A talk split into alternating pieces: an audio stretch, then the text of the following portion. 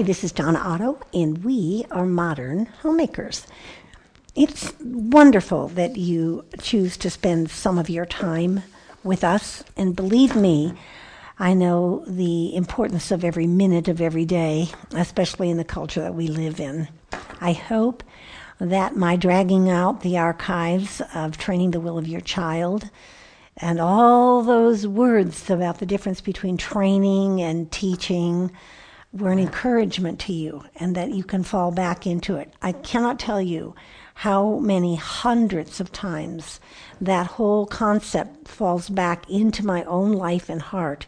And I have not been raising a child for a long time. My daughter's 48, if you don't know that already. Uh, but the difference between training and teaching is ongoing in our lives. And to understand it and to be able to distill where you lean in and where you don't, and how you can see the difference in this responsibility you have in helping your children to grow up to be independent adults. So I trust that that was a good good thing for you.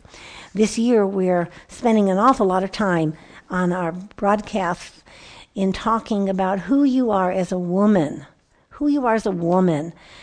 Our goals in this work of modern homemakers is to encourage you in your areas of womanhood, especially those who follow Christ, and wife and mother and this role we have in managing our home. And it's going to be time to soon start talking a little more about organization. And I know you don't believe it, but it's the middle of October, and in five weeks it'll be Thanksgiving, and then it'll be Christmas. And are you ready? We're about to release our Home for Christmas, and I'll make sure you know about that through an email for those of you who are on our mailing list. And if you're not on our mailing list, please send look on the website and send us the information. We'll add you to our mailing list. But the Home for Christmas three hour presentation on how to get ready, how to have a prepared heart for Christmas is soon to be available. You can buy it once and use it over and over, and you'll get the 30 pages of outline. Some of you have written about the outline, and uh, we don't have the outline for the organizational class online. We've been selling it independently, but we're about to convert that so that you can purchase the uh, organizational tape and get the handout as well. Now, you're not going to get the handout, you're going to have to print it off your own computer, but you'll have access to it. So, a lot of that will help you get through these holidays. I've said this many times, and if you watch the Home for Christmas, I probably said it on the Home for Christmas video. But my dear mother in law, uh, when she was 75 years old, which I am closing in on in the next few years, she said, uh, Mother, I said to her, you're not feeling very enthusiastic about the holidays that are coming. She loved the holidays. She loved all the food. Of course, she really loved it after they moved from Wisconsin to Arizona. And she could tell me what she wanted for Thanksgiving dinner, and I did it. She really loved it. I'm looking forward to those days myself. But I said, You're not very enthusiastic. And she said, I've been doing Christmas for 75 years. And I thought, Oh, that is a different perspective.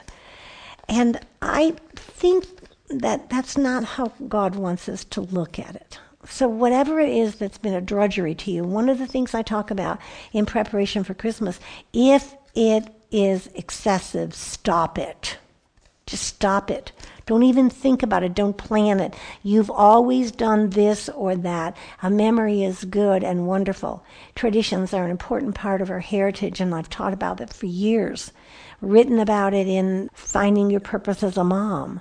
But anything that is excessive, that takes the joy out of what you're doing, is not a good tradition.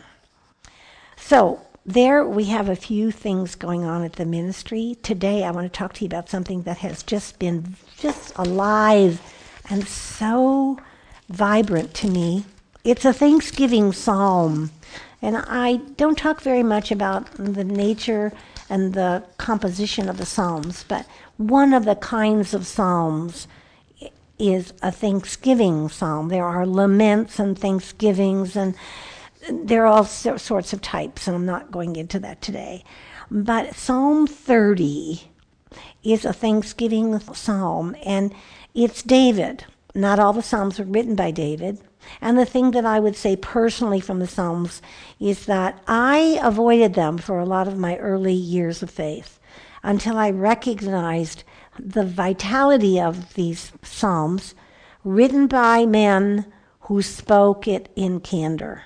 And if they were crying in their beds till their beds were soaked with water, or they were thanking God because they were dancing for joy, they were very vulnerable and authentic. And, and it was that moment that I changed my whole thinking about the Psalms. And now I don't think I can get through a day without reading some of the Psalms.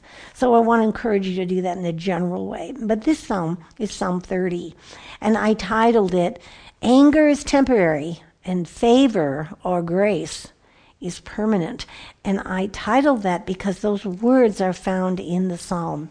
I'd like to read these first, this short 12 verses through one time, and then I just want to go back and give you a few reflections on the whole of the psalm. I will extol you, O Lord, for you have drawn me up and did not let my foes rejoice over me. O Lord my God, I cried to you for help, and you have healed me. O Lord, you brought my soul up from Sheol, restored me to life from among those gone down to the pit. Sing praises to the Lord, O you his faithful ones, and give thanks to his holy name. For his anger is but a moment, and his favor is for a lifetime. Weeping may linger for the night, but joy comes with the morning. As for me, I said in my prosperity, I shall never be moved by your favor, O Lord. You had established me as a strong mountain, and you hid your face, and I was dismayed. To you, O Lord, I cried, and to the Lord I made supplication. What profit is there in my death if I go down to the pit? I love that. What profit is there in my death? Oh, let me tell you, Lord, that if I die, I can't praise you anymore. Oh, dear old David. Will the dust praise you? Will it tell you of my faithfulness? Hear, O Lord, and be gracious to me, O Lord. Be my helper. Yeah, yeah, yeah, that's what you should said, David. And he says it in such such visceral honesty that you can't help but just love him.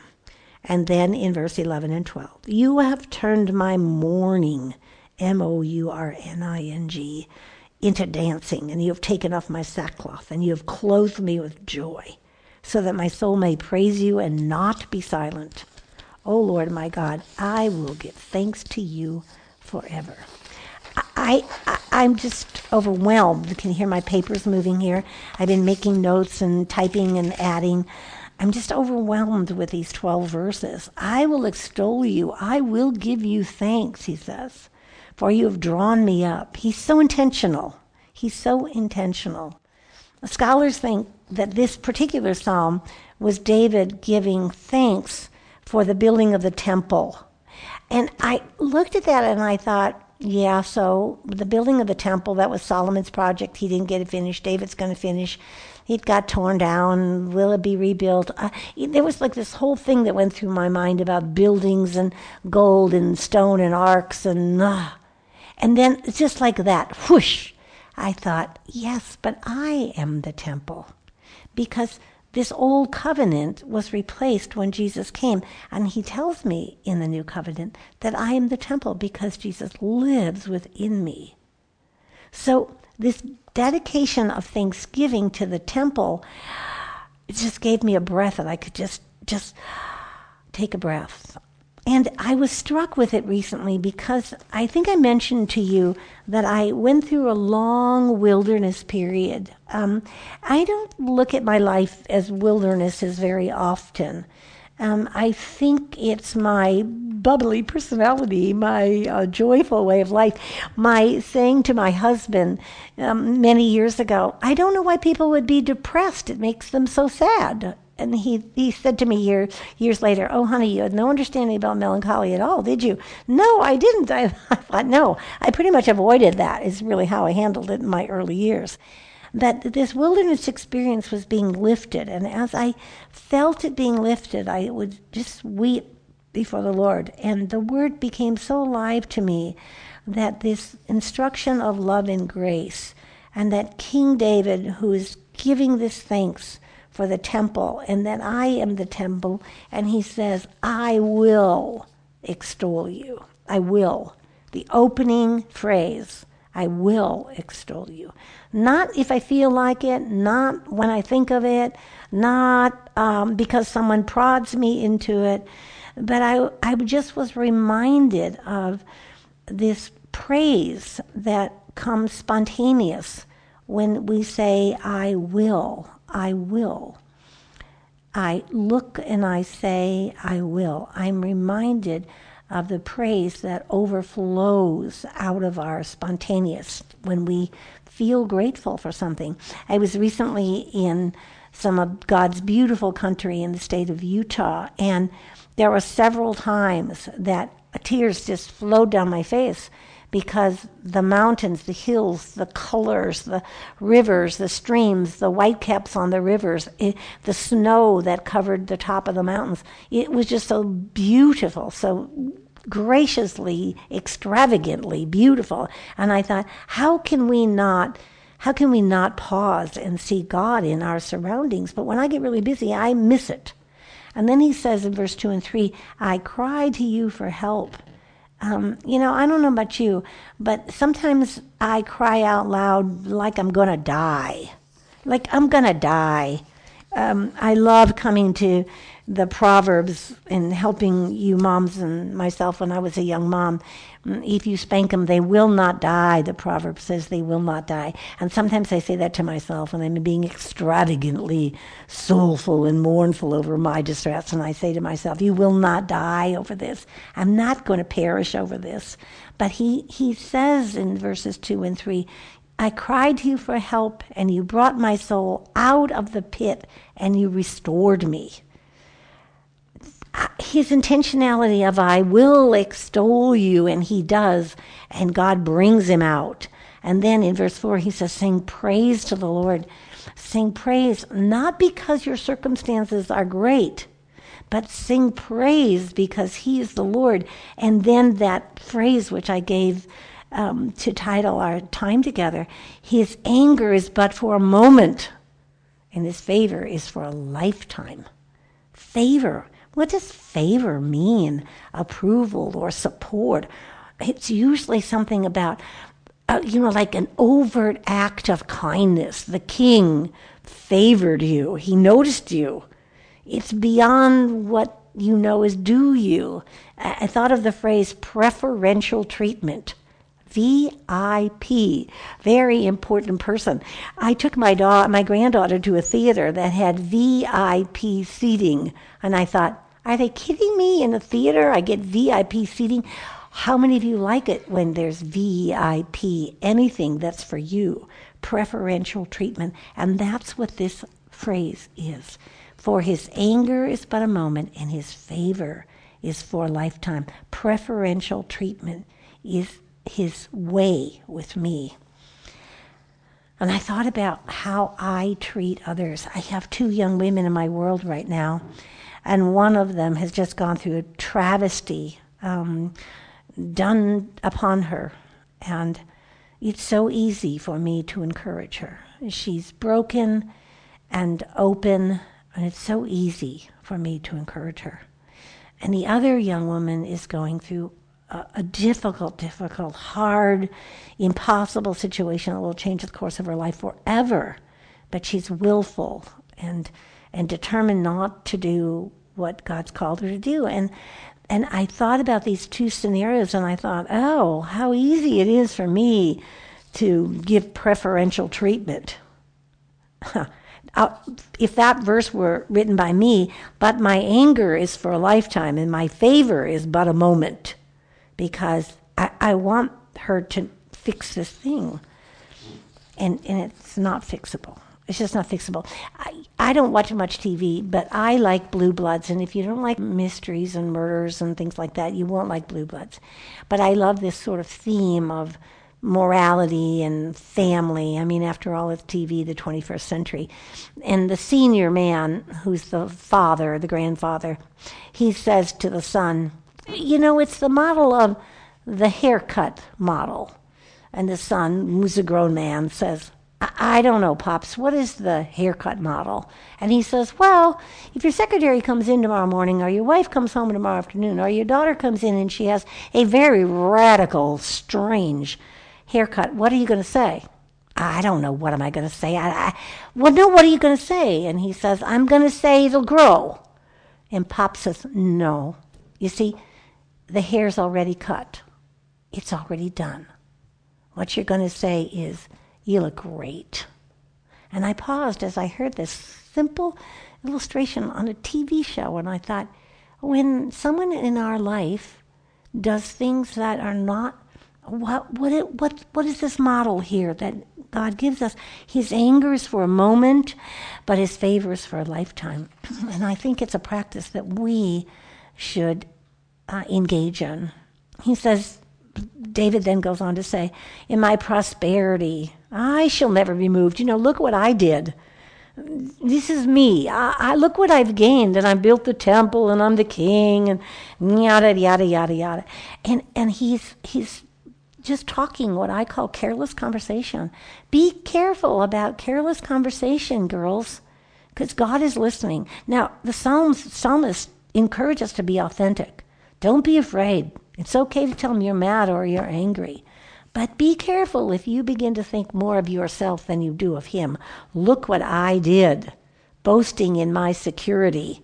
Your security is not there because of what you did.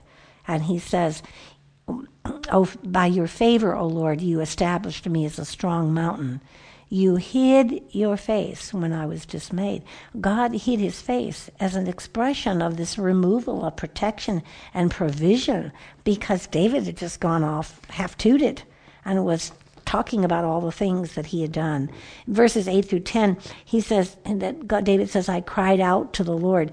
Now, in 2 Samuel 24 and 15, God reminds us this plague that came. That's what what David's talking about, and he made supplication to God. And then he says, and, and besides, what profit is there if I die and go to the pit? I mean, will the dust praise you? You need me to praise you. Will it tell you you're faithful? No. Hear me, O Lord. Be gracious to me. I, I love that. I think he's so self centered, but he's so honest in this fabric. And I think the psalmist reminds us of how awful we can be. Like, okay, I thank you, Lord. And I know you did this because you love me, but I also know you did this because without me, who would praise you? And then comes these last, and you've heard this so many times you've turned my mourning into dancing. This is like festivity. Have you been to a wedding lately or a celebration? Have you watched dancing in the street spontaneously? Have you watched your children come in from school and give you a high five and do their own sort of jive because something wonderful has happened? That's what's happened here. That's what happened here. He said, You've turned my mourning into dancing and you've taken off my sackcloth. And I, I just couldn't resist wondering what was sackcloth. Jacob says, just after they've discovered that Joseph is gone. He's gone, and they don't know where he is. Well, some of them know where he is, but Jacob doesn't. And it says that Jacob tore off his garments and put sackcloth on his loins and mourned for his son for many days. And then just turning the page in Psalm 35, verse 13, he says, But as for me, when they were sick, I wore sackcloth. I afflicted myself with fasting. I prayed with my head bowed on my bosom as I was grieved for my friends and family. And he says, No, take off all those grieving cloths. Take off all those concerns for your children. Those of you who have kids who have gone astray, he says, No, take them off. He wants to turn our mourning into dancing. He wants to clothe us with joy. And you know, I thought about what am I clothed in joy? What does that really look like? What, what are my clothes of joy? I don't know. They're shouting clothes. They're, they're praising clothes. They're bright clothes. They're colorful clothes. I don't know if I think about it in terms of actual fabric, but I do know that when my clothing of my spirit is joy, that I will be telling everyone all the time about what he has done and changed in my circumstances and changed in my heart. Oh, thank you, dear David, for writing this wonderful psalm and reminding us that I will give thanks to God forever. If you've been short on giving thanks to God recently, if you've been concerned more about your circumstances and the difficulties of life, if you've been watching, like I have, the political difficulty in our culture, maybe reading or memorizing or taking to heart these words from Psalm 30 will change your mourning and turning it into dancing. In a few days, you'll hear me begin a two part series on the assault in America. And I think that it will be encouraging to you to listen to what your place can be in this assault on America. Remember, the common begin and the uncommon finish. Go out and make it a very uncommon day of dancing.